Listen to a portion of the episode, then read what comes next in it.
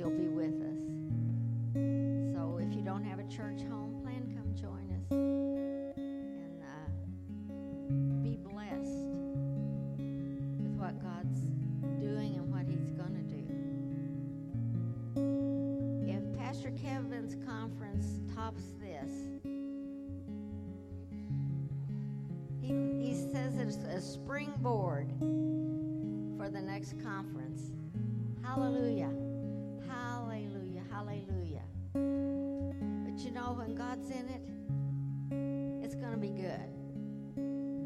spite of people, in spite of schedules, in spite of whatever the enemy wants to send our way, it's going to be good. And we're expecting good things tonight. We're expecting a refreshing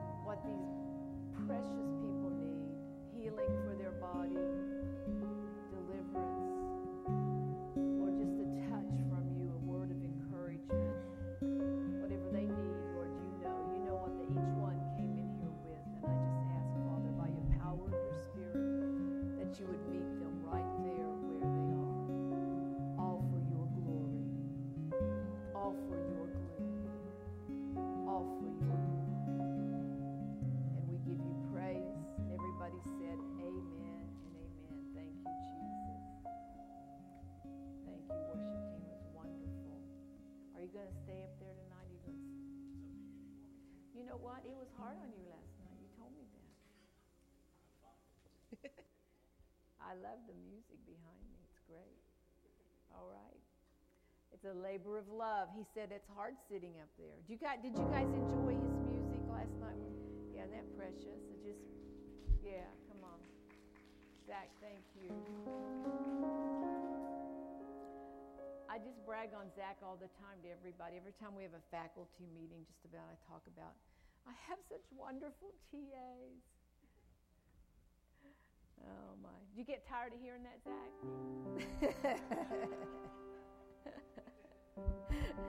oh my goodness. They're such, such, such a blessing. I love him so much. You guys did a great job raising your kids. You've got wonderful, wonderful children. Hallelujah. For this reason, Jesus came to destroy the works of the devil. Do you believe that? He loves you and he hates Um, you know, let's let's start with some declarations tonight. You know why I do that? We're going to center ourselves in what Jesus did for us. We're not bragging on ourselves. We're bragging on Jesus and putting ourselves in remembrance of these things. I say these things over and over to myself. I do. And it, it builds me up. What I'm doing, I don't know, do you guys do this here? Make declarations? Sometimes. Especially what? Amen. The Lord's Prayer, the Apostles' Creed, those things are wonderful. I died with Christ. I want you to say these things like you mean it, okay? Like they're true. I died with Christ. I was buried with Christ. Raised with Christ. I am seated with Christ. I rule and reign with Christ. The same Holy Spirit that raised Jesus from the dead lives in me. I'm a new creation in Christ. The kingdom of God is within me. I am a temple of the Holy Spirit. As Jesus is, so am I in this world. I am qualified. I come behind in no good gift. And I am loved more than I can imagine. Do you believe that? It's wonderful, isn't it? Look at, think about all of those things. This is a few. I mean, we can go on Hallelujah. Well, tonight um, we're going to talk about who is inside of us and then activating what we have inside. Okay, activation, and then we're going to do some impartation and we're going to be praying for everybody. Would you guys all like to be prayed for? Okay, all right, we're going to do that at the end of the service, so get yourself ready. I want to address um, a statement that I made last night that someone asked me about after, uh, after the service. Do you remember I said the church has read and developed a Christianity through the eyes of Paul more than through the Gospels? Did that strike you kind of funny? You agreed? That's a good thing. Yeah, you agreed with me. That's great. I want to I want to unpack that just a little bit uh, for you tonight. Have you ever wondered why we have churches uh, up and down our streets that don't believe in the gifts of the Holy Spirit? Ever wondered that? I mean, like, what Bible are they reading, right? Okay, I'm going to try to unpack that just a little bit for you tonight and give you a perspective of who, who we are as a church and why we do what we do and why we believe what we believe. The, the evangelical, did you know we were all Catholic before the Reformation? Okay, that's a good thing. We, we read the Apostles' Creed one time, and, and I had in their Holy Catholic Church, and they said, What are you doing? We're having holy. I said, Did you guys not know we were all Catholic before the Reformation, right? That's who we were. The Reformation, we have out of that evangelical Reformed theology, okay? So the Reformers, specifically Martin Luther, who was a Augustinian monk, and and um, Calvin, John Calvin, who studied Augustine, they developed out of that Augustinian theology or Reformed theology. Now, why is that significant? The significance of that is St. Augustine, who lived back in the fourth century, developed a theology that Jesus performed miracles to prove his divinity. And then, after the church was formed, after the first apostles died, and after the church was established, there was no need for miracles anymore. And so the miracles ceased. That's called cessationism, okay? Why did, why did he why did he develop that theology? Experiential. Experiential. In his ministry, in the ministries that were around him, there weren't seeing any miracles at that time. And so in his early works, he developed this teaching, the, probably one of the most the greatest minds in all of Christian history and everybody has, has filtered their theology through Augustine one way or the other, has been impacted by that great saint. But he developed the theology in the early part of his ministry that all the gifts of the Spirit ceased, and for those reasons. So the Reformed, the Luther and Calvin studied Augustine, and they developed Reformed theology from Augustine. This is where they failed, though. In Augustine's latter years, miracles, signs, wonders, and healings broke out in his ministry, in his church, and you can read about them in his book, The City of God. But it was too late because he had written all of that in the earlier part of his years.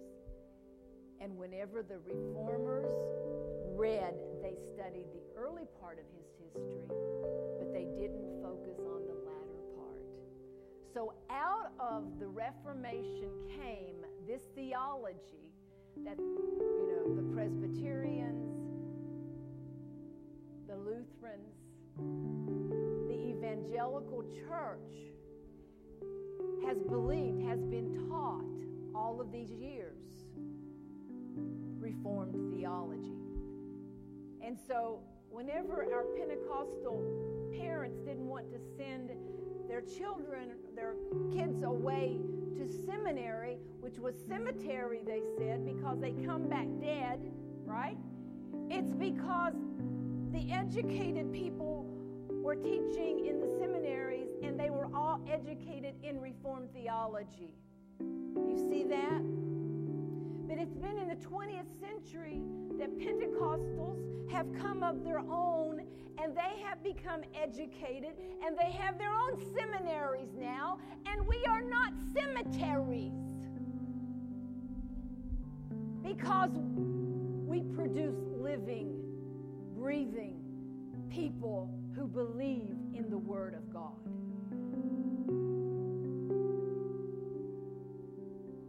So, what ended up, how, how, how did I say then? How, how did uh, Paul take precedence over Jesus? Out of that Reformed theology and that understanding, you, you can't read the Gospels and the Acts. And how do you reason with all of these miracles, right? And so the, the, the Reformed hermeneutic, in other words, the tools, the way that you interpret Scripture, is you can't take history and form theology. That's what they say. In other words, the Gospels and Acts are historical literature. Descriptive, it's describing what happened, but it's not prescriptive. It's not didactic, it's not teaching. I'm taking you a little deep. Are you following me? But the Apostle Paul wrote theology, so his is considered descriptive. I'm sorry, prescriptive. In other words, this is what we're supposed to do. This is what we're supposed to do. So, what happened is evangelical theology elevated Paul above the Gospels. And all of a sudden, Paul is what everybody refers to, and we simply look at Jesus as a historical person, the historical Jesus, and we've relegated him to the pages of antiquity. Yeah, that's an ouch, So if you wonder why these churches, these big churches, can read this, read your Bible, and come away with we don't do miracles anymore, that gives you a little bit of an understanding. You see, if they if you believe that Jesus simply performed miracles to convince people that he was the son of God, then only Jesus could do those miracles, right? And his disciples who then validated him. But you see, this is the reality. Jesus is fully God, and Jesus is fully man. When Jesus came to earth, he divested himself of his divine prerogatives. He never ceased being God. He was fully God and fully man but he, he laid aside his uh, divine prerogatives to function as God. And he became a man empowered with the Holy Spirit. Empowered with the Holy Spirit so that he could be our model for life and ministry. Because if Jesus functioned as God, that leaves us out of the picture. Right? Can you get that? But you see, Jesus in the incarnation, read it in Hebrews, he laid aside.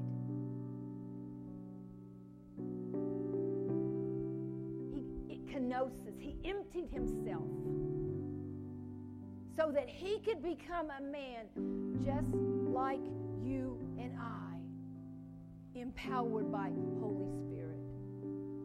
So when Jesus was baptized by John the Baptist in the Jordan and the Spirit of God came upon him, that was his Holy Spirit baptism. Empowered by the Holy Spirit. And the Spirit drove him into the wilderness, and that's where he did that face to face combat with the enemy And he came up out of that place full of the Holy Spirit and he made his declaration The Spirit of God is upon me because he has anointed me to preach good news, to bind up brokenhearted, to set captives free, to preach good news to the poor. And then he went out and he began to do exactly what he was called to do. Could I just read you a little bit about what Jesus did? Okay? Mark chapter 1. Jesus was baptized. He came up out of the head. The voice of heaven spoke. The dove came down. He went into the wilderness. Satan tempted him. The angels ministered to him. He went from there to Capernaum, where he delivered a man possessed by an evil spirit. People brought him sick and demon possessed people, and he healed them all and drove out many demons. He traveled through Galilee preaching and driving out demons. He healed a man with leprosy, and that's just chapter one. Jesus healed the paralytic. He healed a man with a withered hand. He healed a man with diseases and evil spirits. Another, he, he, he, with authority, he cast out a demon. He rebuked a storm. He cast demons out of the Gadarene. He healed a woman who had been sick and had blood disease for 12 years. He raised Jairus' daughter from the dead. He sent his disciples out to preach, drive out demons, and to heal. He miraculously fed 5,000. He brought everybody, they brought the sick people to him, and he healed them all. Say, all. Jesus cast out demon out of a little girl. He healed a deaf man and a mute man. He healed a blind man. He cast the demon out of another boy. He told, the, uh, told his disciples, I give you everything. Go and do what I've been doing. He healed the deaf man. He healed the mute man. He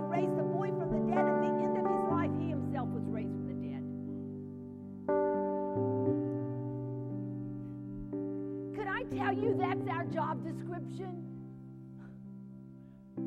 That's what we're supposed to be doing. Put the devil on the run. He's the one who makes people sick. Jesus was the divine invader who came to earth with the kingdom of God. He says, the first thing he said was, Repent, for the kingdom of God is at hand. I've come to bring the rule and reign of God to earth, and this is what it looks like.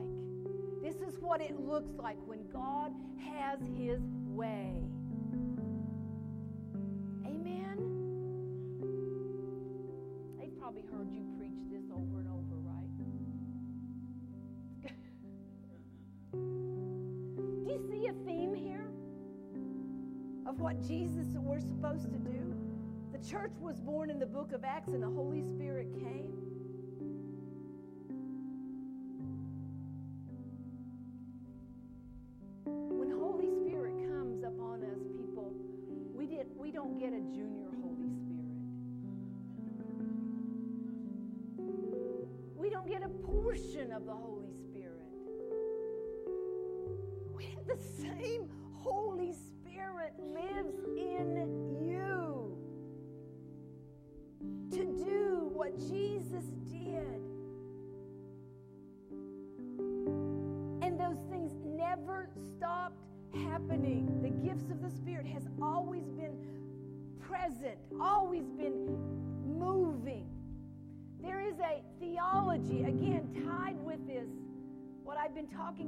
Called dispensationalism. Have you heard that word before? Dispensationalism.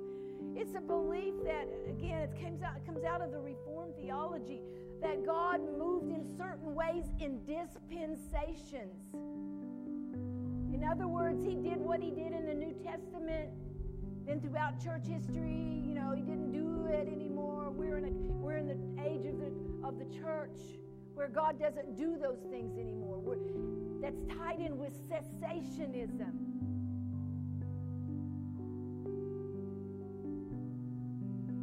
I love what Morton Kelsey, who wrote the book Healing on Healing and Christianity. He's a professor of Notre Dame University, and I want to quote. He said, I had my first introduction to dispensationalism when I was 10 years old. In a first flush of religious enthusiasm, I read a simplified version of the book of Acts. I was entranced. This was better than my beloved Wizard of Oz. I went to my mother, the daughter and granddaughter of Reformed ministers, and I asked why Christians didn't do these things anymore. And I was given the straight dispensational answer God allowed such marvels to get the church started, but once it was well established, He removed His power. To my 10 year old ears, it sounded as if God had baited a hook in order to get the church started, and then He took the bait away. I put my Bible aside and I didn't look at it again until I was in seminary 13 years later. I was not interested in a God that acted like that. That's the truth. Beloved, have you gone to any movies and watched some of the movies that are coming out today? All of the supernatural, all of the paranormal, all of the witches and warlocks. I don't watch that stuff. I just, you know, I see some of these trailers. I wouldn't dare go into one of those movies. This world is being exposed to the supernatural, and they're hungry for the supernatural. And if we don't give them the supernatural power of God, they will find it in the supernatural power from hell. We, we've got to stop intimidated with who we are and who is inside of us and what we've got inside of us and activate that and take it out to a world who's looking for what we have.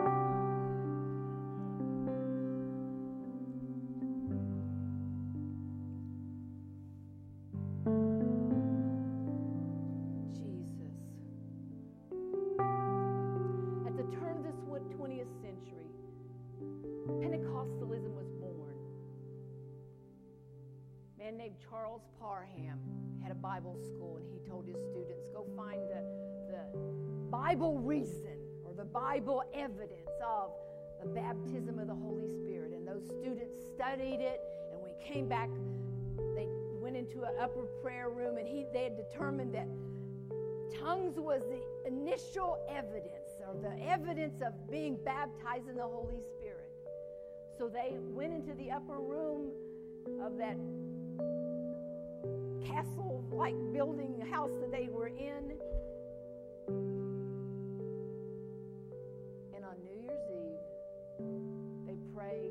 Cried out to God, and God baptized them in the Holy Spirit, and they spoke in other tongues. And then a, a man named Charles Seymour, who was one of his students when he put a school in Texas, went to Azusa, and the Azusa Street revival broke out. You guys are aware of that. I'm giving you a real brief understanding of this. so a theology was developed in Pentecostalism that tongues is the initial physical evidence of the baptism of Afraid to raise your hands, aren't you? What's she going to say next? See, I, I believe that. I was raised that. All my life, I was raised that. How many of you understand that our theology shifts as God gives new revelation. So the first part of the 20th century, that was really, that was, Pentecostals all believed that. They also believed you had to be sanctified to be able to receive the baptism of the Holy Spirit. Is that right?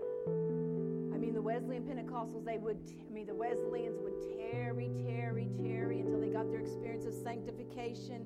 And then once they were sanctified, then God would fill them with the Holy Ghost. And so they would have a testimony I'm saved, sanctified, and filled with the Holy Ghost. Have you heard that before? I grew up with that. I've been saved, sanctified, and filled with the Holy Ghost. Well, the problem happened in mid century that the Catholics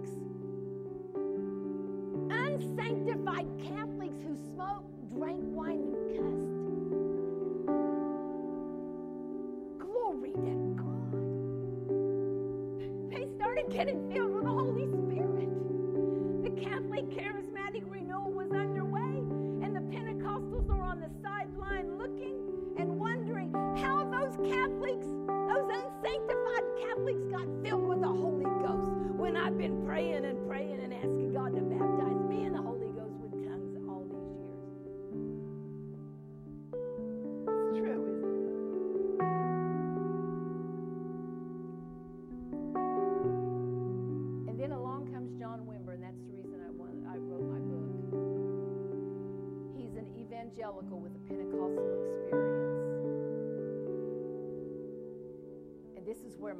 Theology shifted.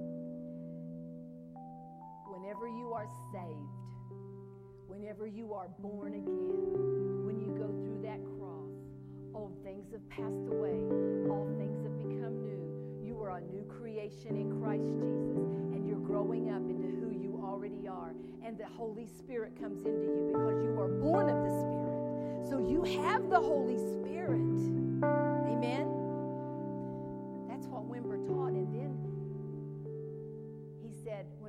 Would say, I want to give, I want the gift of the Holy Spirit, he would say, Are you saved? Does Holy Spirit live in you? Then let's just activate those gifts. Let's just activate those gifts. See, you need all the gifts of the Holy Spirit words of knowledge,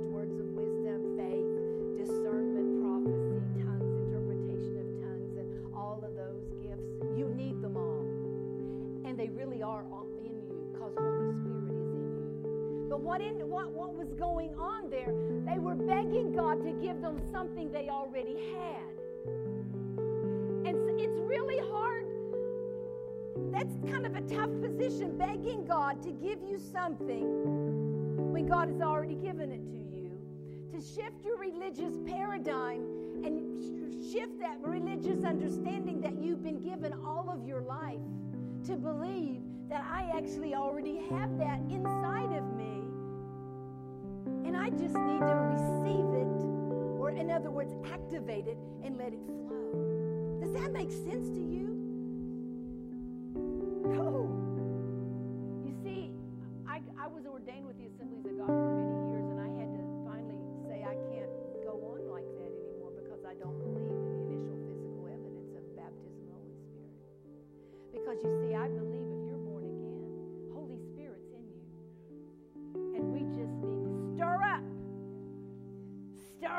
Those gifts that are in you. Amen? And I think people have a much easier time getting their prayer language if they realize prayer language is already in there. Just go by yourself in your room, close the door, nobody can hear you,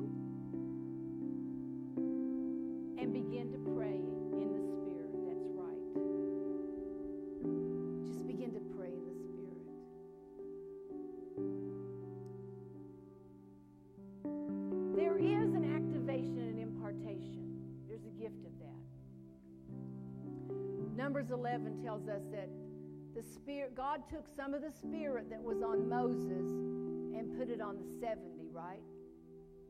Some of the spirit that was on Moses and, and put it on the 70. And then we also know in Numbers 27 that God took some of the spirit that was on Moses and put it on Joshua. He said, Lay your hands on Joshua and let that same spirit that's in you be in him. There is an impartation. And then in Deuteronomy, Joshua says was filled with wisdom because Moses laid his hands on him. That goes all the way into the New Testament. Ananias, who was a nobody. Who knows who Ananias was? You never hear any more about him. But God spoke to that little guy who was probably praying and said, I want you to go down to Straight Street. There's a guy down there by the name of Saul. I want you to lay hands on him so that he can be filled with the Holy Spirit. That was Saul's conversion experience. And then Paul told Timothy, don't neglect the gift that's in you by the laying on of the hands of the presbytery. And Paul also said to the Roman church, I long to see you that I may impart some gift to you. So there is that ability to stir up the gifts of God. We can pray for one another and stir up those gifts. You don't have to be some great super apostle to make that happen. Man, these little prayer meetings are amazing times where we stir up one another, stir up the gifts of God that's within us. And there is a transference of the anointing also. You go someplace, I, I know I'm part of the Global Awakening, and we go to these conferences, and people lay hands on me, and I go back to the church, and I see the same things happening as I was there in that conference.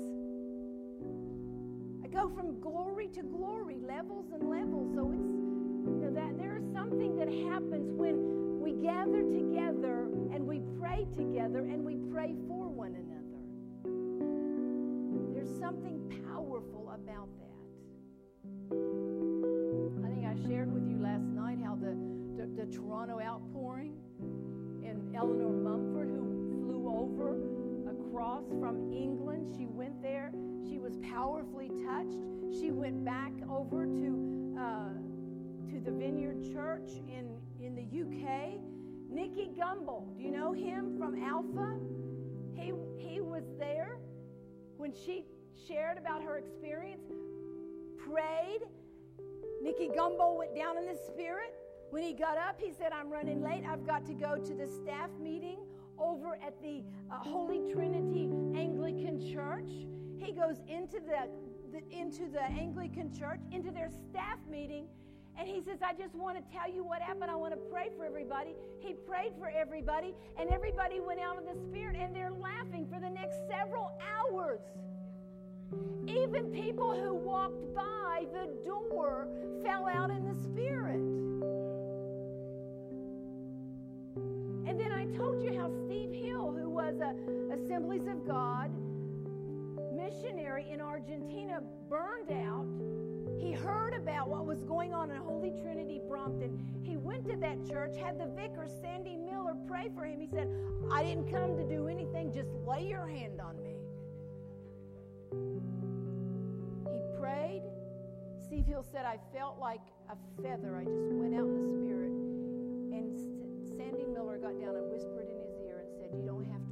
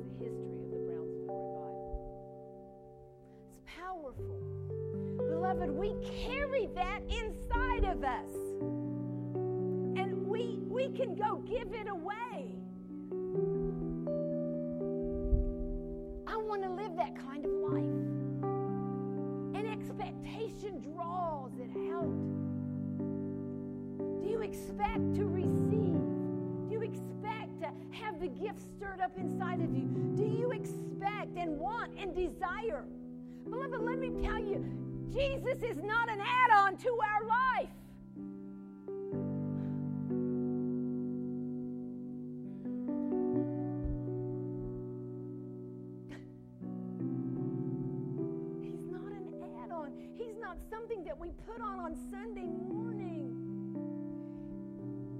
He wants us to die to everything else and live for Him like a soldier in the army. He wants everything. When He asks us to do something, it's not a matter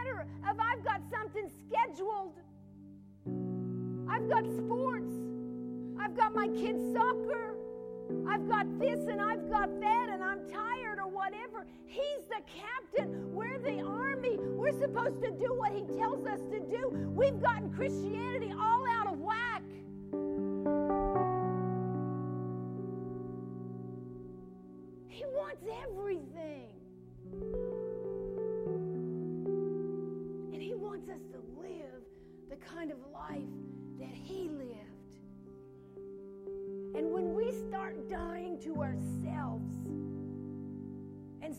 coming alive to this God who loves us beyond anything we could ever ask or imagine, He will start giving us divine revelation and the impartation to be able to carry exactly what Jesus carried to the world that is crying out for what we have.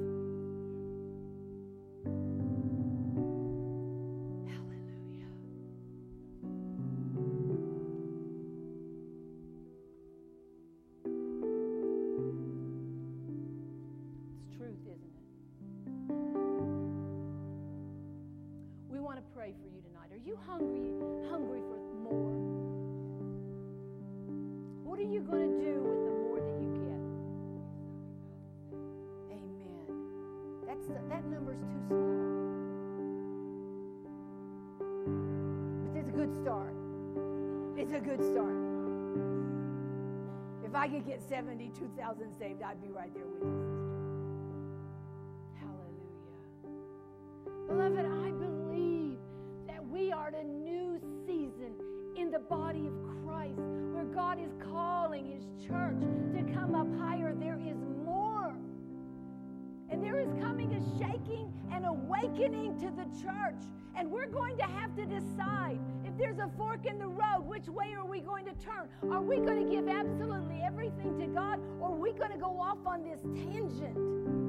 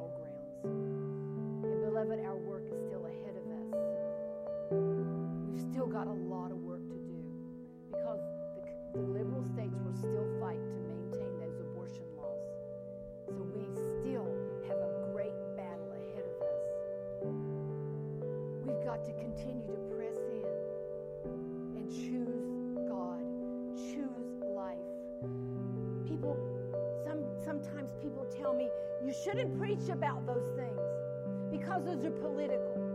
Beloved, they are not political, they are biblical issues. And pastors have got to stand up. And you and I have got to stand up in our workplace, and we've got to be the voice of sanity in this world. Don't be intimidated by the enemy when people say, You're not supposed to. Don't get political with me.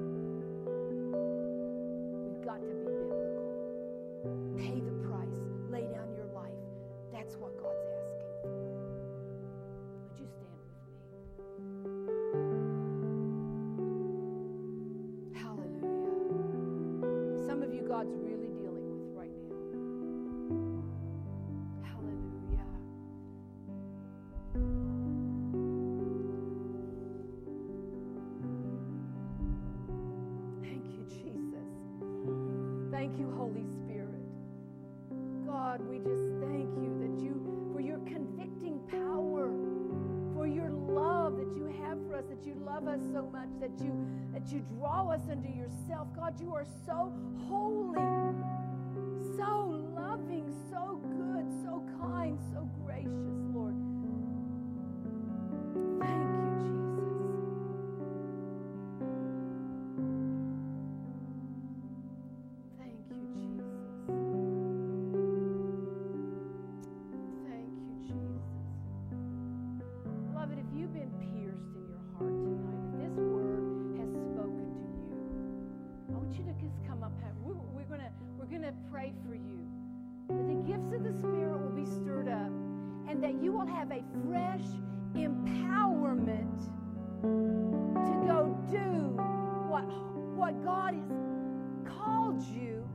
and commissioned you and empowered you and given you the authority and the gifts to go do.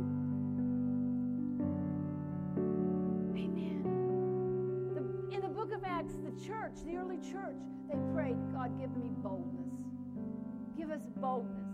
That's what we're going to pray for you boldness, for a stirring up of the gifts of God that are within you. And that God will give you wisdom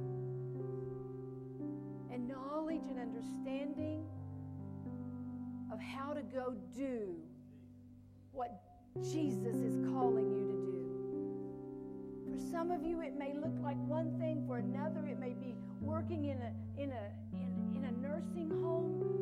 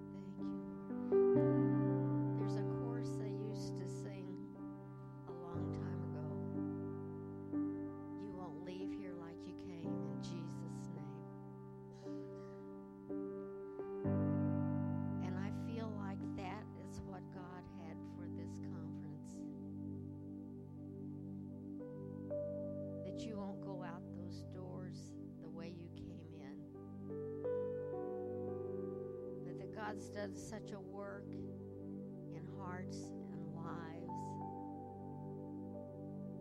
He set people free. He's healed. He's delivered. That's the kind of God we serve. We just praise you, God, tonight for what you've done you're going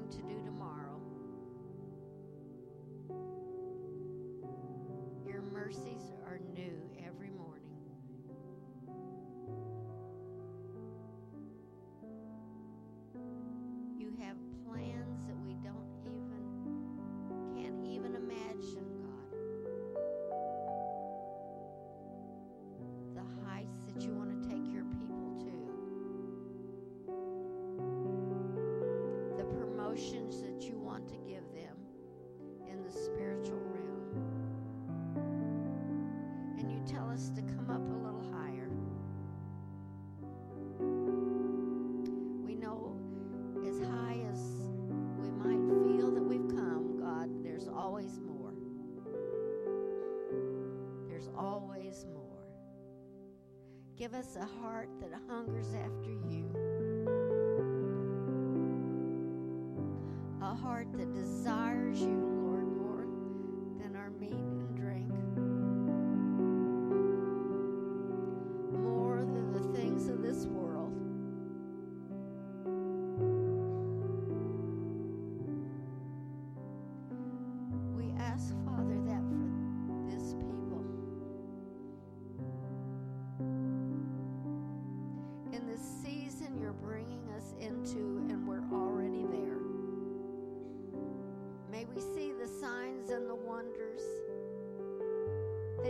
Called us to. The miracles, God.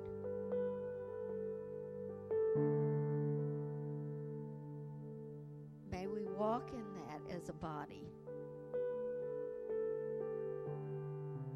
May we know you, God, in your fullness as much as possible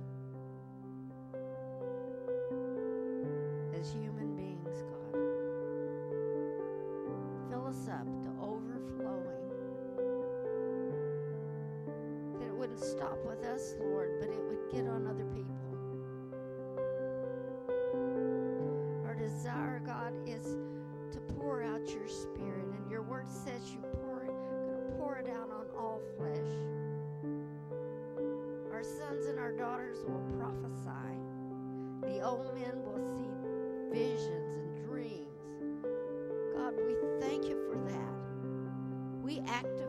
that tonight. We're calling that as though it's already happening. And Lord, we know it is for some individuals, but God, we're calling that in for the body. Because as we move as a body, we know that there's power, there's strength.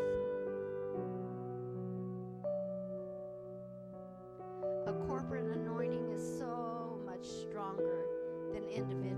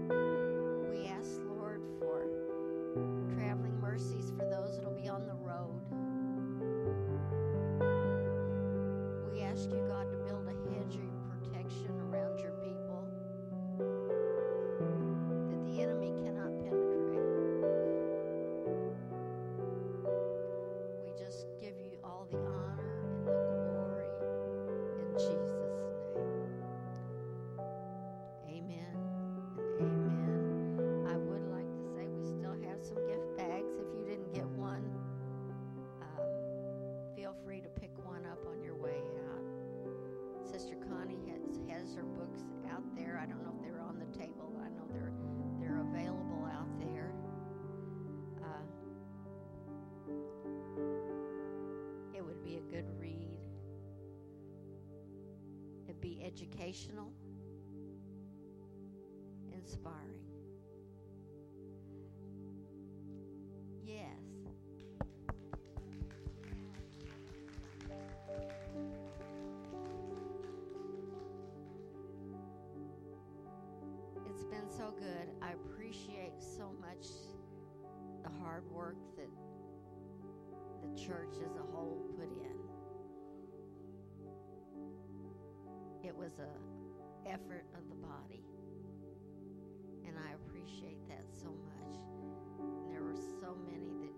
pitched in.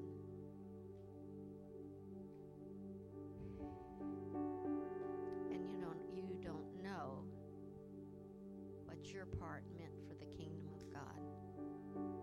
Hallelujah. You're dismissed, but we hope that you'll come in the morning and hear our sister. And I know she will bless you. And thank you so much for